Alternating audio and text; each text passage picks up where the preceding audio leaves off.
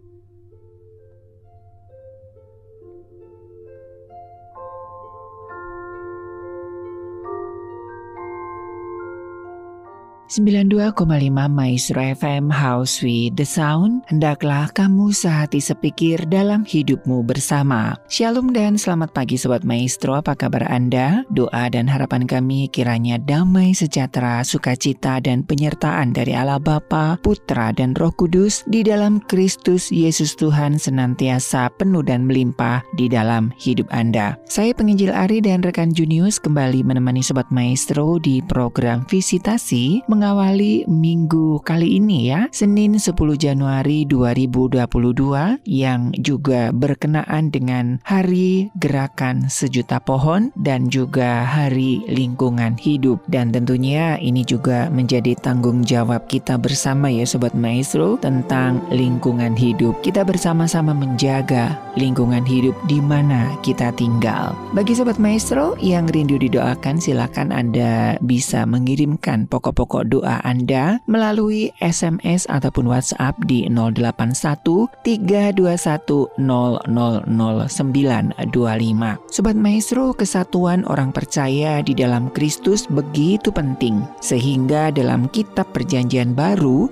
memberikan lebih banyak perhatian untuk hal ini, yaitu tentang kesatuan dibandingkan sorga ataupun neraka. Menjaga kesatuan kita di dalam Kristus berarti juga menjaga kesatuan gereja, komunitas persekutuan kita juga. Di mata Tuhan hal ini adalah penting karena kesatuan adalah jiwa persekutuan yang merupakan hakikat dan inti kehidupan bersama di dalam Kristus.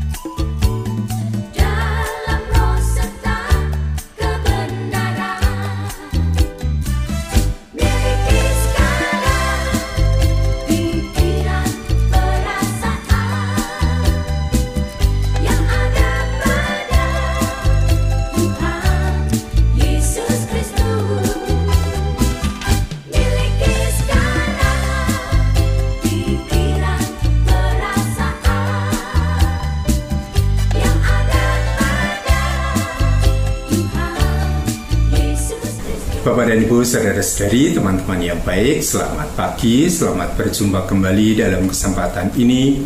Ya, pagi hari ini kita dianugerahi hujan oleh Tuhan. Semoga hujan ini juga menjadi pembawa kesegaran untuk hidup kita sendiri, hidup kita bersama di tengah komunitas, di tengah masyarakat kita saat-saat ini. Ada satu ungkapan yang pagi hari ini mengesan untuk saya dan ungkapan itu saya dengar dari Santo Paulus ketika dia mengajak jemaatnya untuk hidup dalam kesatuan. Seia sekata, sehati sepikir, supaya jangan ada perpecahan di antara mereka. Dan ini pasti juga masih relevan untuk kita zaman ini. Tentu Paulus itu menyadarkan bahwa hidup kita bersama ini penuh dengan perbedaan. Dan perbedaan-perbedaan itu dikaruniakan oleh Tuhan bukan untuk memecah belah kita, Begitu kita terpecah belah, tidak sehati sepikir, ada permusuhan di antara kita, maka sendi-sendi kesatuan hidup kita itu menjadi keropos, menjadi rapuh. Macam-macam perbedaan justru dianugerahkan oleh Tuhan supaya kita bersatu padu, saling menguatkan, saling meneguhkan, saling melengkapi. Sehingga perbedaan itu justru menjadi energi dari dalam diri kita masing-masing untuk memberikan diri kita dalam kapasitas kita masing-masing, dalam kecakapan kita, dengan talenta-talenta dan karunia yang Tuhan anugerahkan. Bukan untuk menjadikan diri kita lebih hebat dari orang lain. Bukan untuk menempatkan diri kita lebih tinggi daripada orang lain. Tetapi supaya saya bisa berkontribusi saya bisa memberikan sumbang sih dengan kekasan saya ini untuk kehidupan bersama. Prinsipnya Santo Paulus itu kan dia mengatakan perbedaan itu selalu dikaruniakan oleh roh yang sama, tidak untuk kepentingan diri sendiri, tetapi selalu untuk kepentingan pembangunan jemaat. Nah sayangnya kadang-kadang perbedaan-perbedaan itu tidak menyatukan tidak menjadi kesempatan untuk saling menguatkan, saling melengkapi, tetapi justru menjadi kesempatan untuk memecah belah. Ya, ada perpecahan, ada perselisihan, ada pertengkaran, ada iri, ada dendam.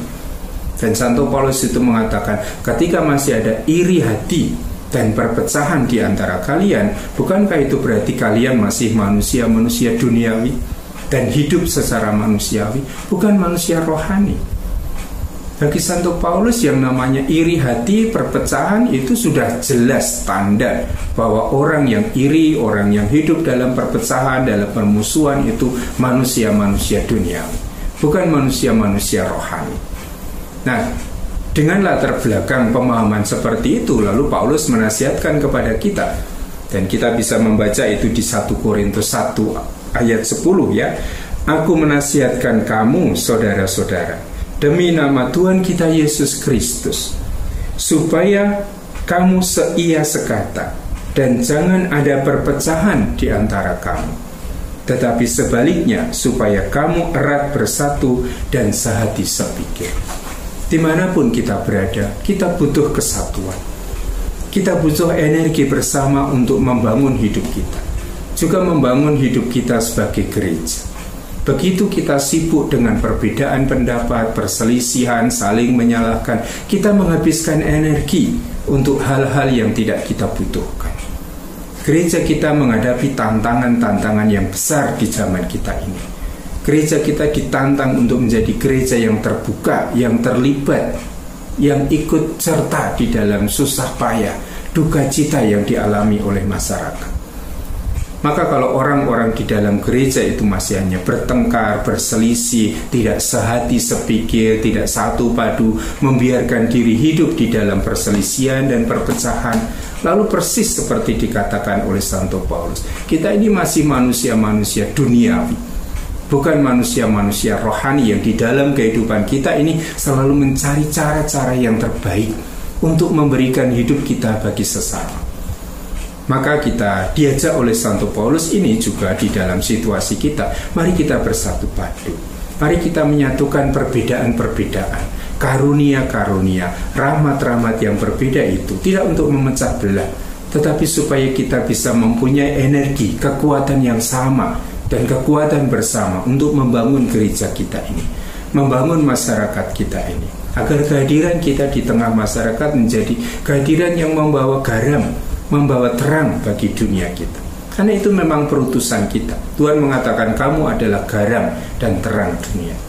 Maka semoga kita yang hidup di tengah-tengah macam-macam perbedaan, keanekaragaman, tidak terjerumus dalam permusuhan, dalam perselisihan, dalam perpecahan tetapi kita hidup sehati sepikir dalam kasih persaudaraan, dalam damai sejahtera untuk menggunakan perbedaan itu untuk saling melengkapi, saling menguatkan, saling mengokohkan, dan saling memajukan di dalam hidup dan pelayanan kita. Maka semoga hidup kita terberkati dengan kesatuan kita. Semoga hidup kita justru semakin disuburkan oleh aneka ragam perbedaan yang ada di tengah-tengah kita dan bukan perpecahan yang muncul. Kita berterima kasih hari ini atas sabda Tuhan yang kita dengarkan lewat Santo Paulus yang mengajak kita supaya seia sekata, sehati sepikir, dan jangan ada perpecahan.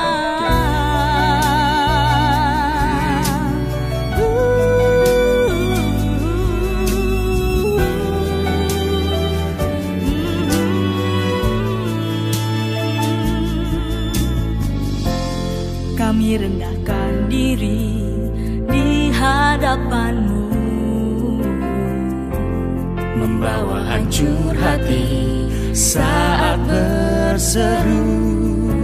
Agar kami saling melengkapi tubuhmu. Seperti kau dan Yesus adalah satu.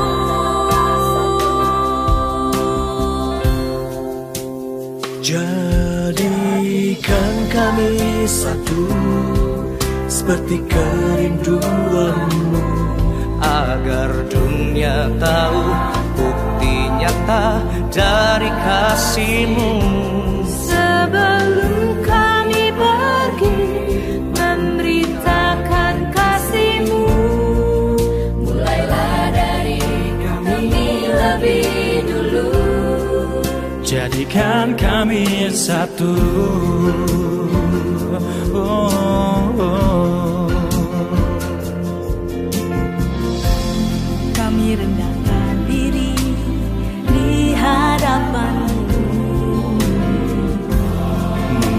hancur hati saat berseru. Agar kami saling melengkapi tubuhmu. Seperti engkau dan Yesus adalah satu. Jadikan kami satu Seperti kerinduanmu Agar dunia tahu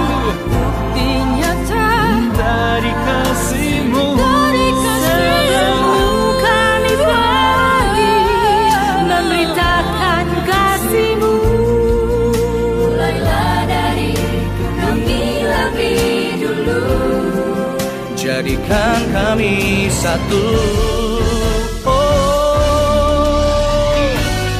Oh Tuhan, jadikan kami satu sesuai dengan kerinduanmu. Kami bisa saling membantu, kami bisa saling mengasihi, kami bisa saling memperhatikan, kami bisa saling peduli, saling membangun dan bersatu untuk melayani Engkau, Raja di atas segala raja. Haleluya! Jadikan kami satu seperti kerinduanmu Agar dunia tahu nyata kasihmu. Oh yeah yeah. Jadikan kami satu seperti kerinduanmu. Bertumbuh bersatu di dalam kor Nafiri Discipleship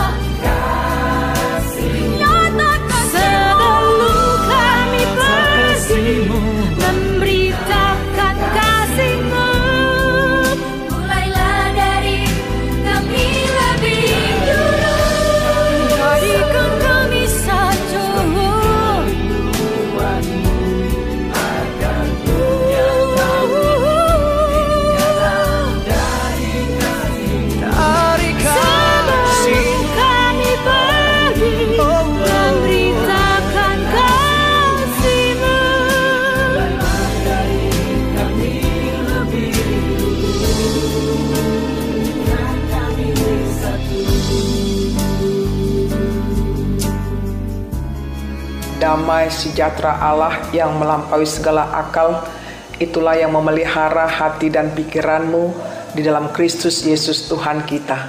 Amin. Ibu bapak, saudara-saudariku yang dikasihi dalam Tuhan Yesus Kristus, Shalom. Marilah kita sejenak mendengarkan firman Tuhan diambil dari kitab Efesus pasal yang kelima ayat 22 sampai dengan 33. Hai istri, tunduklah kepada suamimu seperti kepada Tuhan. Karena suami adalah kepala istri sama seperti Kristus adalah kepala jemaat. Dialah yang menyelamatkan tubuh. Karena itu sebagaimana jemaat tunduk kepada Kristus, demikian jugalah istri kepada suami dalam segala sesuatu. Hai suami, kasihilah istrimu sebagaimana Kristus telah mengasihi jemaat dan telah menyerahkan dirinya baginya untuk menguduskannya sesudah ia menyucikannya dengan memandikannya dengan air dan firman. Supaya dengan demikian ia menempatkan jemaat di hadapan dirinya dengan cemerlang tanpa cacat atau kerut atau yang serupa itu. Tetapi supaya jemaat kudus dan tidak bercelah Demikian juga suami harus mengasihi istrinya sama seperti tubuhnya sendiri. Siapa yang mengasihi istrinya, mengasihi dirinya sendiri. Sebab tidak pernah orang membenci tubuhnya sendiri, tetapi mengasuhnya dan merawatinya sama seperti Kristus terhadap jemaat. Karena kita adalah anggota tubuhnya. Sebab itu laki-laki akan meninggalkan ayahnya dan ibunya dan bersatu dengan istrinya. Sehingga keduanya itu menjadi satu daging. Rahasia ini besar, tetapi yang aku maksudkan ialah hubungan Kristus dan jemaat. Bagaimanapun juga bagi kamu masing-masing berlaku, kasihilah istrimu seperti dirimu sendiri, dan istri hendaklah menghormati suaminya. Demikian bunyinya. Saudara-saudaraku yang dikasih Tuhan Kristus, jemaat yang terkecil adalah rumah tangga atau keluarga. Bila setiap rumah tangga atau keluarga hidup saling mengasihi, maka kehidupan jemaat bisa dikatakan sudah mencerminkan kasih Tuhan. Sebaliknya, bila setiap keluarga hidup tidak saling mengasihi, maka apa yang terjadi di tengah jemaat? Kekacauan, keributan, ketidaknyamanan, ketidakharmonisan tentunya. Oleh karena itu sangat penting kita mengetahui dan mengimplementasikan dasar-dasar kekristenan apa yang sesungguhnya untuk membentuk suatu keluarga atau rumah tangga untuk dijalani bagi pasangan suami istri. Dalam nats ini sangat jelas sekali menggambarkan bagaimana kehidupan suami istri di dalam Tuhan. Di mana Rasul Paulus menggambarkan hubungan suami istri sebagaimana hubungan Tuhan dengan jemaat.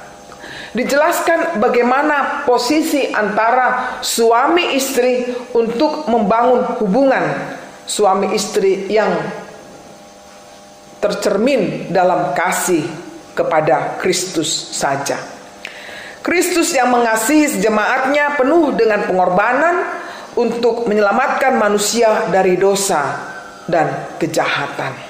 Inilah yang paling pokok dicamkan oleh jemaat atau pasangan suami istri bahwa Tuhan yang penuh kasih itu yang telah rela berkorban untuk menebus dosa manusia agar manusia itu diselamatkan dan inilah yang hendak kita renungkan bagaimana itu bisa menghidupi dalam kehidupan kita. Di sini ada dua pesan. Yang pertama untuk sang istri. Dikatakan di ayat 22 agar tunduk kepada suami seperti kepada Tuhan.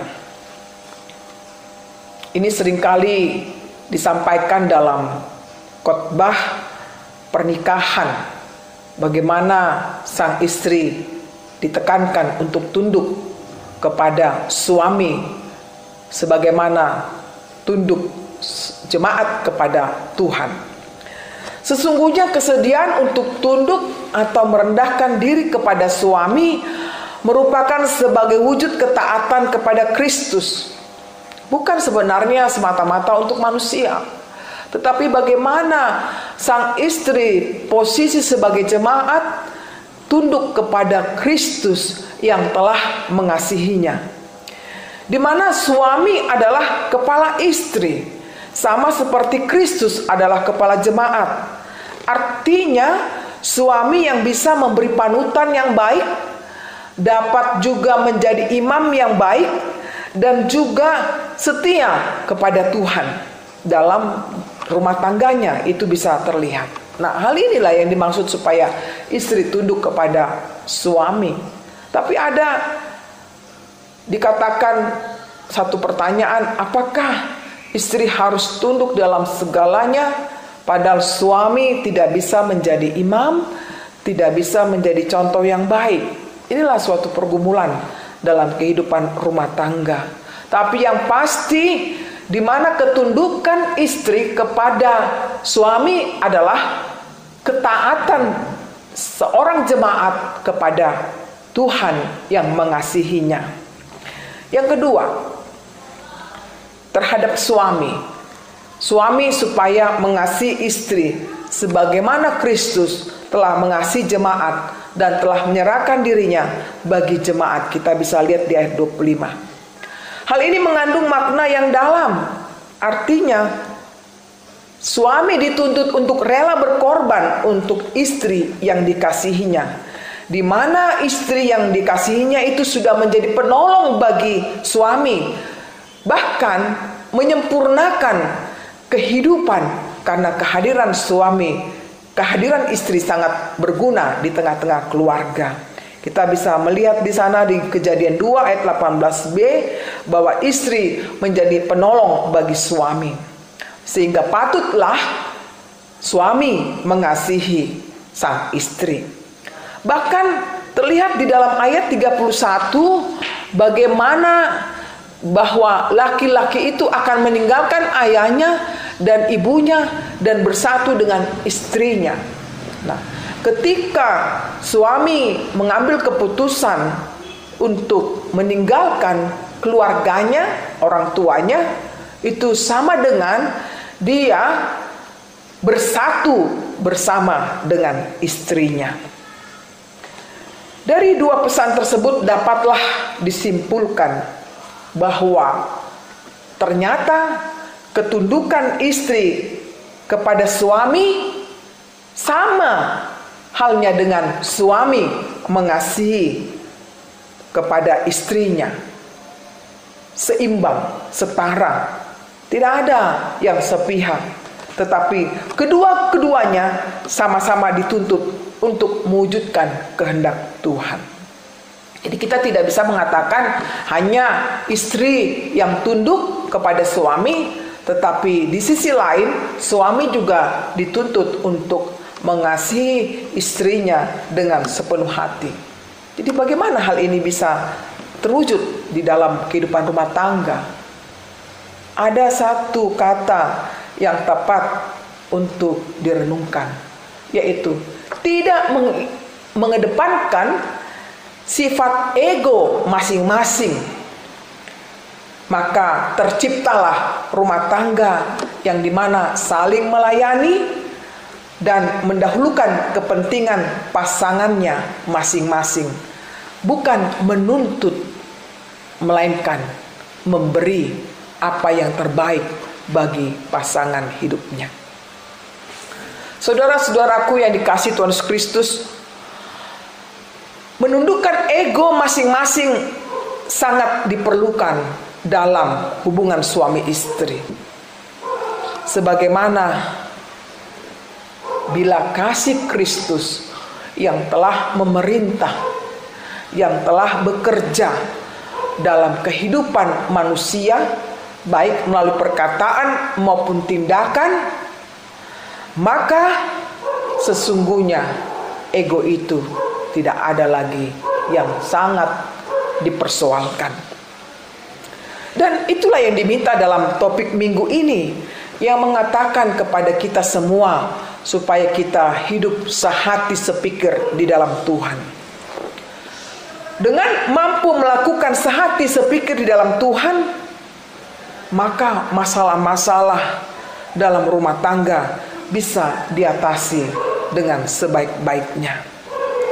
Namun kenyataannya tidak demikian. Di permukaan kita lihat masalah-masalah begitu besar, begitu banyak. Bahkan masalah-masalah ini lebih menonjol dari kehidupan sehati dan sepikir. Kita bisa lihat persoalan dalam rumah tangga, mulai dari masalah keuangan. Seringkali percecokan dalam rumah tangga adalah karena uang sekaya apa pun dia, bahkan yang miskin juga mempersoalkan soal uang. Uang adalah memang suatu kebutuhan, kebutuhan untuk mencukupi rumah tangga, tetapi kurang lebihnya uang itu bisa diatasi bila sehati sepikir terjadi di tengah-tengah keluarga. Seumpamanya Suami terbatas membiayai kehidupan rumah tangga. Sang istri yang masih sehat bisa bekerja. Atau sebaliknya, suami luar biasa mencari nafkah. Bagaimana sang istri juga bisa memanage keuangan tersebut sehingga keuangan tidak menjadi persoalan lagi di tengah-tengah keluarga. Demikian juga masalah ketidakhadiran anak ini juga bisa menimbulkan masalah besar. Sudah bertahun-tahun menunggu sang anak tidak lahir di tengah-tengah keluarga itu. Kemudian mulailah gelisah keluarga itu mencari solusi. Mereka pergi mencari jalan keluar masing-masing. Ada yang bertekun di dalam doa, tapi ada juga yang sudah apatis, tidak berpengharapan lagi. Mereka pergi untuk menanyakan kepada orang pintar atau bahkan ya mencari pasangan yang lain dengan alasan supaya punya anak. Demikian juga dengan perselingkuhan. Dewasa ini marak sekali perselingkuhan terjadi di tengah-tengah keluarga di mana pasangan tidak harmonis lagi. Suami mencari pasangan yang lain, si istri juga demikian. Apa jadinya bila tidak bisa saling menerima satu dengan yang lain? Demikian juga kehidupan seksual. Mungkin ada penyakit terjadi di tengah keluarga itu. Apakah itu di diinggapi suami atau istri. Tetapi bukan menjadi persoalan besar bila ada sehati sepikir. Kemudian ada masalah dibuat dengan istri yang kurang terampil, kurang terampil dalam keluarga, mengurus rumah tangga. Karena mungkin istrinya tidak terbiasa bekerja di rumah, tapi harus melakukan aktivitas sepanjang hari di rumah sehingga dia jadi bosan. Kemudian ada lagi mertua yang ikut campur tangan dalam urusan rumah tangga tersebut sehingga bisa memisahkan suami dan istri. Demikian juga miskomunikasi, apalagi dengan adanya kita sebutlah ya SMS ya, HP ya, yang di mana memudahkan kita membohongi pasangan kita di mana dia berada, apa yang dilakukannya. Demikian juga perbedaan yang begitu jauh, baik perbedaan pendapat, pikiran antara suami istri, sehingga tidak merasa nyaman bila berkomunikasi dengan sang istri maupun suami. Masalah-masalah di atas dapat menimbulkan, menjadikan hubungan itu semakin jauh antara suami dan istri. Padahal ibu bapak sekalian bahwa seharusnya hubungan suami istri adalah hubungan yang paling tinggi dari hubungan yang lain. Apakah hubungan terhadap anak, terhadap teman, orang tua, saudara-saudara, itu masih di bawahnya. Hubungan suami istri tertinggi dari hubungan yang lainnya. Tapi itu bisa menjadi terbalik. Hubungan orang lain bisa menjadi persoalan di tengah-tengah keluarga karena menjadi tinggi oleh pihak-pihak yang bersangkutan. Bukan dipelihara hubungan suami istri itu. Inilah yang bisa menyebabkan persoalan. Oleh karena itu, apa yang membuat manusia tidak mampu melakukan sehati sepikir di dalam Tuhan?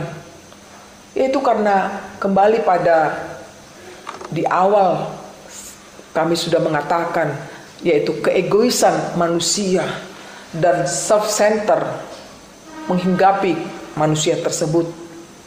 Sebagaimana juga pendapat Tim Keller mengatakan hal yang sama bahwa hambatan yang terbesar sebuah relasi menjadi baik dan sehat adalah adanya hati yang egois dan self-center. Apa wujud nyatanya atau manifestasi dari self-center ini? Yaitu orangnya tidak sabar, mudah tersinggung, hanya mencari kepentingan diri sendiri, kurang belas kasihan, tidak ada kebaikan. Self-centeredness suka membongkar kesalahan orang lain, hanya bicara mengenai diri sendiri yang paling baik, yang paling benar, yang paling pintar, yang paling kaya, dan lain sebagainya. Self-centered menyimpan dendam dan iri atas keberuntungan orang lain. Manifestasi seperti inilah yang acap kali terjadi di tengah-tengah hubungan relasi suami istri. Bila hal ini dibiarkan, bahwa akan memperpuruk keberadaan rumah tangga itu. Bisa dikatakan suasana tidak nyaman lagi di rumah itu. Ada istilah broken home, ada istilah hidup ini mati segan, hidup tak mau. Juga sebagaimana suam-suam kukuh dalam hubungan satu dengan yang lain atau kita sebut juga buah si malakama. Kalau diteruskan hubungan tersebut apakah semakin baik atau semakin buruk. Oleh karena itu dengan firman Tuhan pada minggu ini mengingatkan kita semua sebagai jemaat maupun suami istri kiranya yang pertama. Betapa berharganya kita sebagai anak Tuhan di hadapannya. Di mana Tuhan telah menyerahkan dirinya sebagai bukti cinta kasihnya yang besar kepada umat yang telah diselamatkan, yang telah ditebus.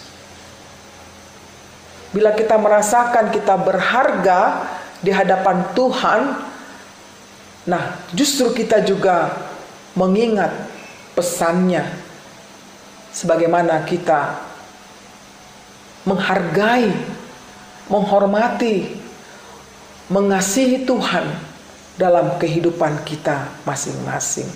Yang kedua, bagaimana kita mampu mengimplementasikan kasih Tuhan yang terus-menerus dalam kehidupan rumah tangga kita, di mana Dia telah berkorban untuk kita demikian juga kita layaknya kita bersedia untuk berkorban kepada sesama kita. Apa bentuk pengorbanan yang dapat kita berikan kepada sesama kita?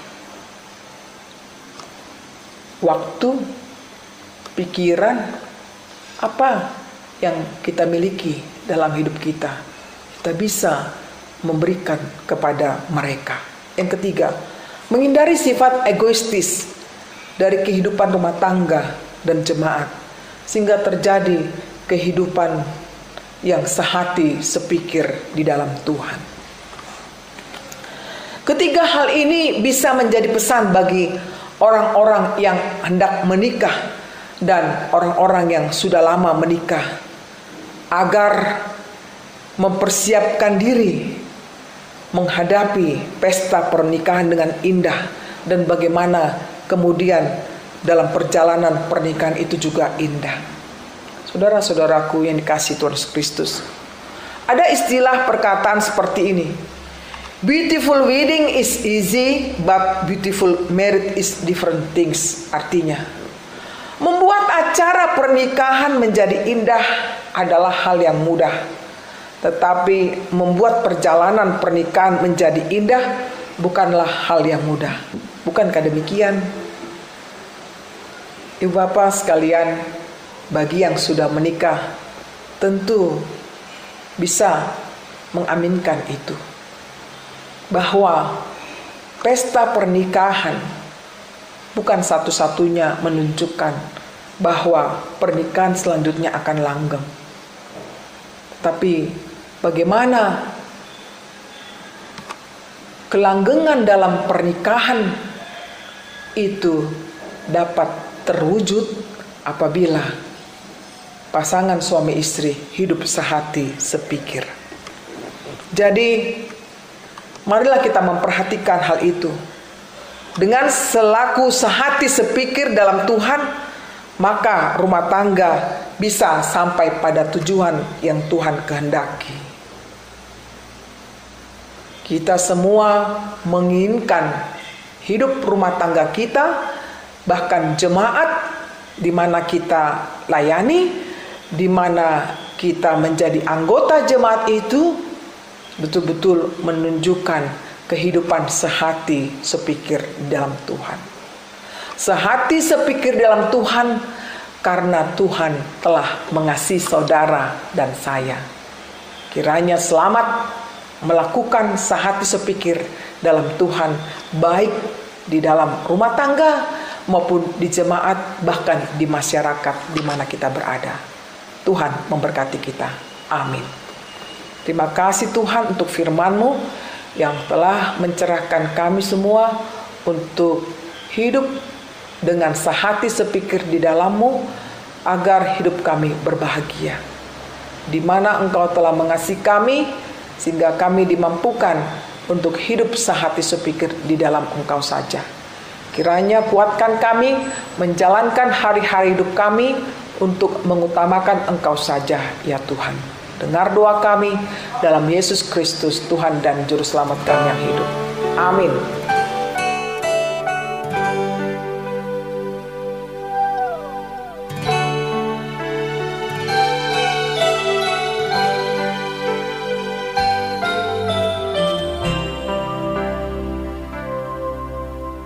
Satukan kami ya Tuhanku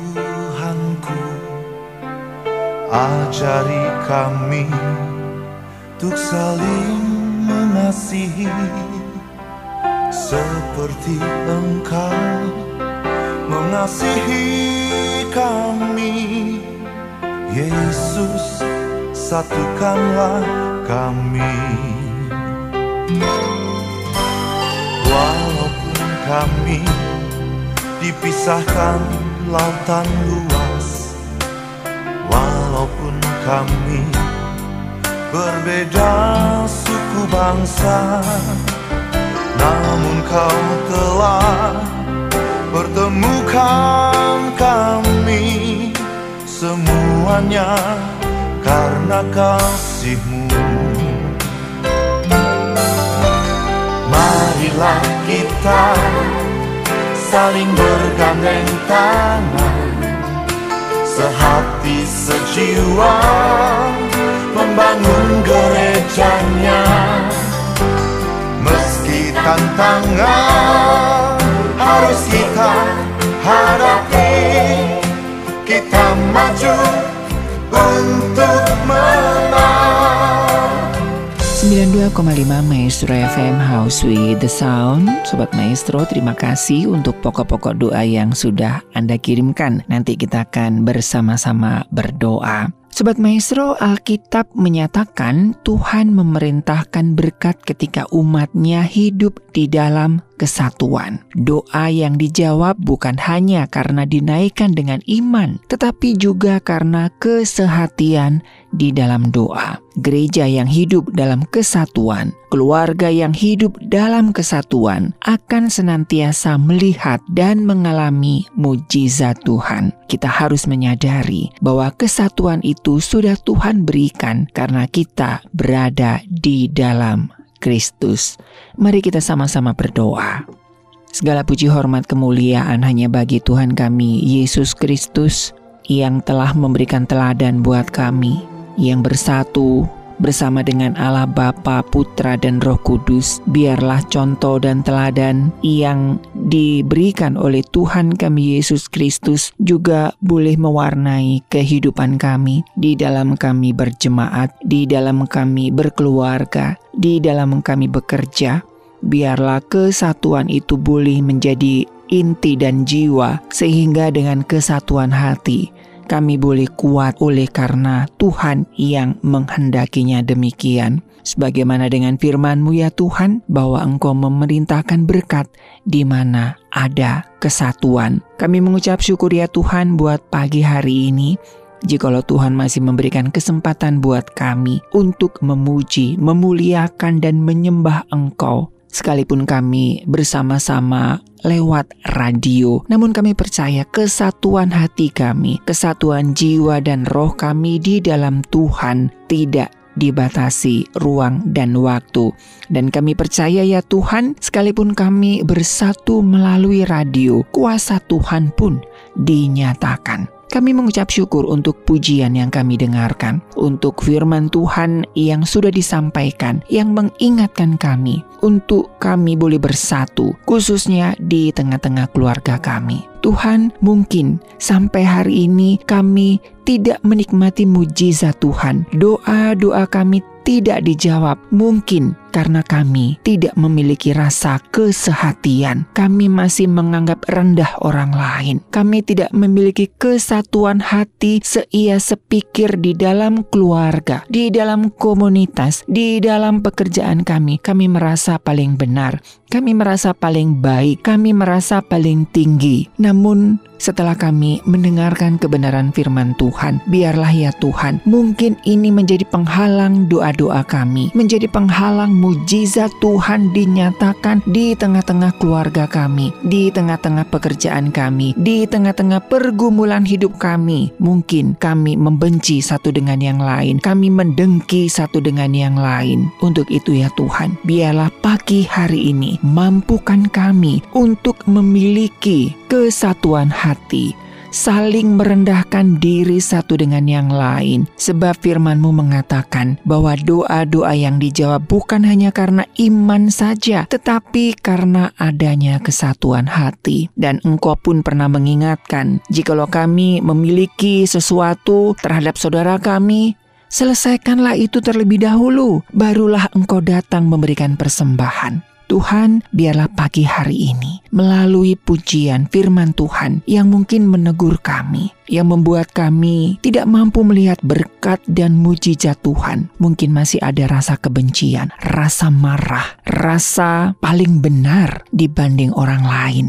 Ampuni kami ya Tuhan, ampuni kami sebagai orang tua yang mungkin kami merasa benar di hadapan anak-anak. Ampuni kami sebagai suami ataupun sebagai istri yang merasa paling benar sehingga permasalahan-permasalahan keluarga tidak kunjung beres. Ampuni kami sebagai pemimpin-pemimpin usaha yang menganggap rendah bawahan kami. Ampuni kami sebagai para karyawan yang memandang kami paling benar, sehingga kami memiliki kebencian demi kebencian kepada para pimpinan dan atasan kami. Ampuni kami sebagai anak-anak yang masih memiliki kebencian, luka-luka hati kepada orang tua kami, ataupun kepada saudara-saudara kami, sehingga kami tidak mendapatkan jawaban dari doa-doa kami. Ampuni kami ya Tuhan, ampuni kami. Ampuni kami sebagai warga negara yang mungkin senantiasa mengutuk, mencemooh, mencibir setiap pemerintahan ataupun pemimpin-pemimpin kami. Kiranya Tuhan juga boleh mengampuni. Ampuni kami sebagai hamba-hamba Tuhan yang merasa paling benar sehingga kami mampu mengendalikan semua jemaat. Ampuni kami ya Tuhan. Ampuni kami juga sebagai jemaat yang mungkin juga menyimpan luka-luka hati kepada para hamba-hamba Tuhan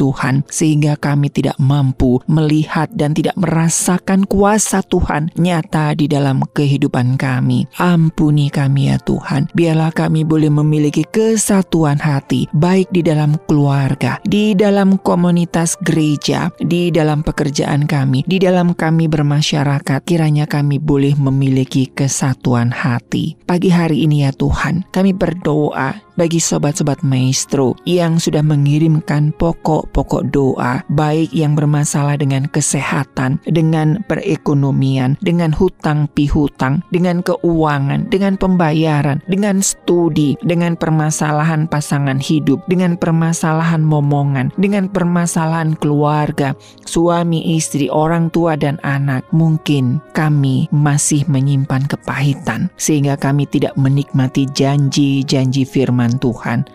Ampuni kami, selidiki hati dan batin kami ya Tuhan. Sucikan dan kuduskan kami. Jika ada kepahitan, ada luka, kiranya pagi hari ini Tuhan boleh sembuhkan hati kami, balut luka-luka hati kami, mematahkan setiap kebencian-kebencian dalam kehidupan kami. Kiranya roh pengampunan dan kuasa roh kudus memampukan kami untuk boleh mengampuni orang-orang yang mungkin melukai kami. Sehingga kami boleh melihat keajaiban demi keajaiban. Ampuni kami ya Tuhan. Mungkin kami sudah bertahun-tahun menyimpan rasa sakit, rasa pahit sehingga kami sehingga kami tidak menerima berkat-berkat Tuhan. Biarlah pagi hari ini terobosan yang baru yang daripada Tuhan, pemberesan dalam hati kami itu yang Tuhan utamakan. Biarlah hati kami memiliki hati yang bersih sehingga kuasa Tuhan pengurapan Tuhan, mujizat demi mujizat boleh Tuhan nyatakan. Kesembuhan,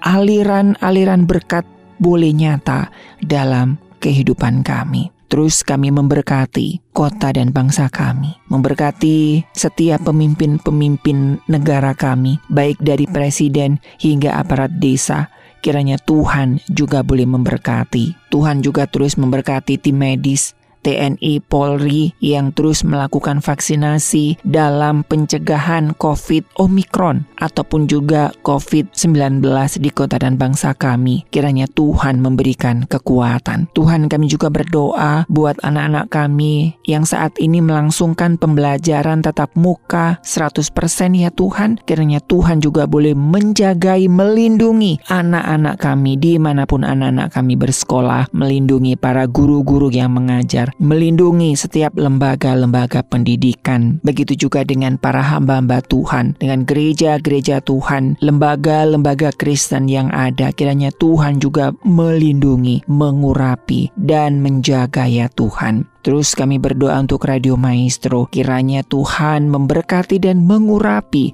Radio Maestro. Dalam perjalanan 53 tahun kami melihat begitu banyaknya kuasa Tuhan dinyatakan. Penyertaan Tuhan begitu luar biasa. Kami percaya di tahun-tahun yang akan kami lalui pun kuasa Tuhan, penyertaan Tuhan semakin dinyatakan. Memberkati dan mengurapi tim manajemen. Memberkati dan mengurapi kru yang bertugas. Berikan kami kesatuan hati, kesatuan visi dan misi, sehingga berkat dan mujizat-mujizat Tuhan dinyatakan melalui program-program yang kami siarkan sepanjang pagi hingga tengah malam. Kiranya kuasa Tuhan dinyatakan memberkati dan mengurapi sobat-sobat maestro yang terus mendukung pelayanan di Radio Maestro, baik melalui periklanan, melalui donasi, melalui doa, melalui dukungan-dukungan yang lainnya. Kiranya Tuhan memberkati. Terima kasih ya Tuhan.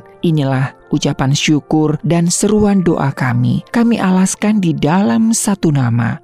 Tuhan kami, Yesus Kristus. Kami berdoa dan mengucap syukur. Mari kita angkat tangan di hadapan Bapa di sorga dan terimalah berkat Tuhan.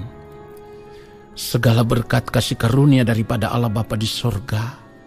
Rahmat cinta kasih yang berlimpah-limpah dari Tuhan Yesus Kristus di dalam persekutuan yang manis dengan roh Allah yang kudus turun atas kehidupan kami, menyertai langkah hidup kami, memberkati kami saat ini sampai selama-lamanya. Amin.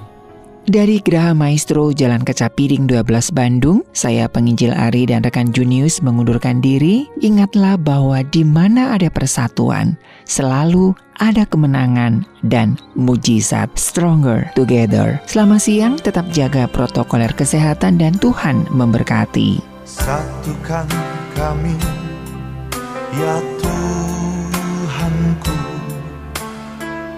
Ajari kami Untuk saling mengasihi.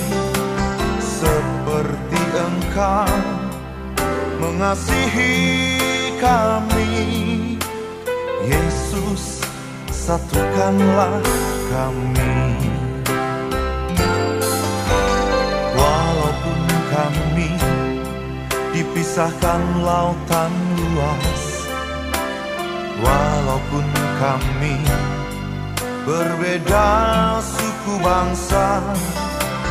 Namun kau telah pertemukan kami Semuanya karena kasihmu. Marilah kita saling bergandeng tangan Sehati sejiwa membangun gerejanya.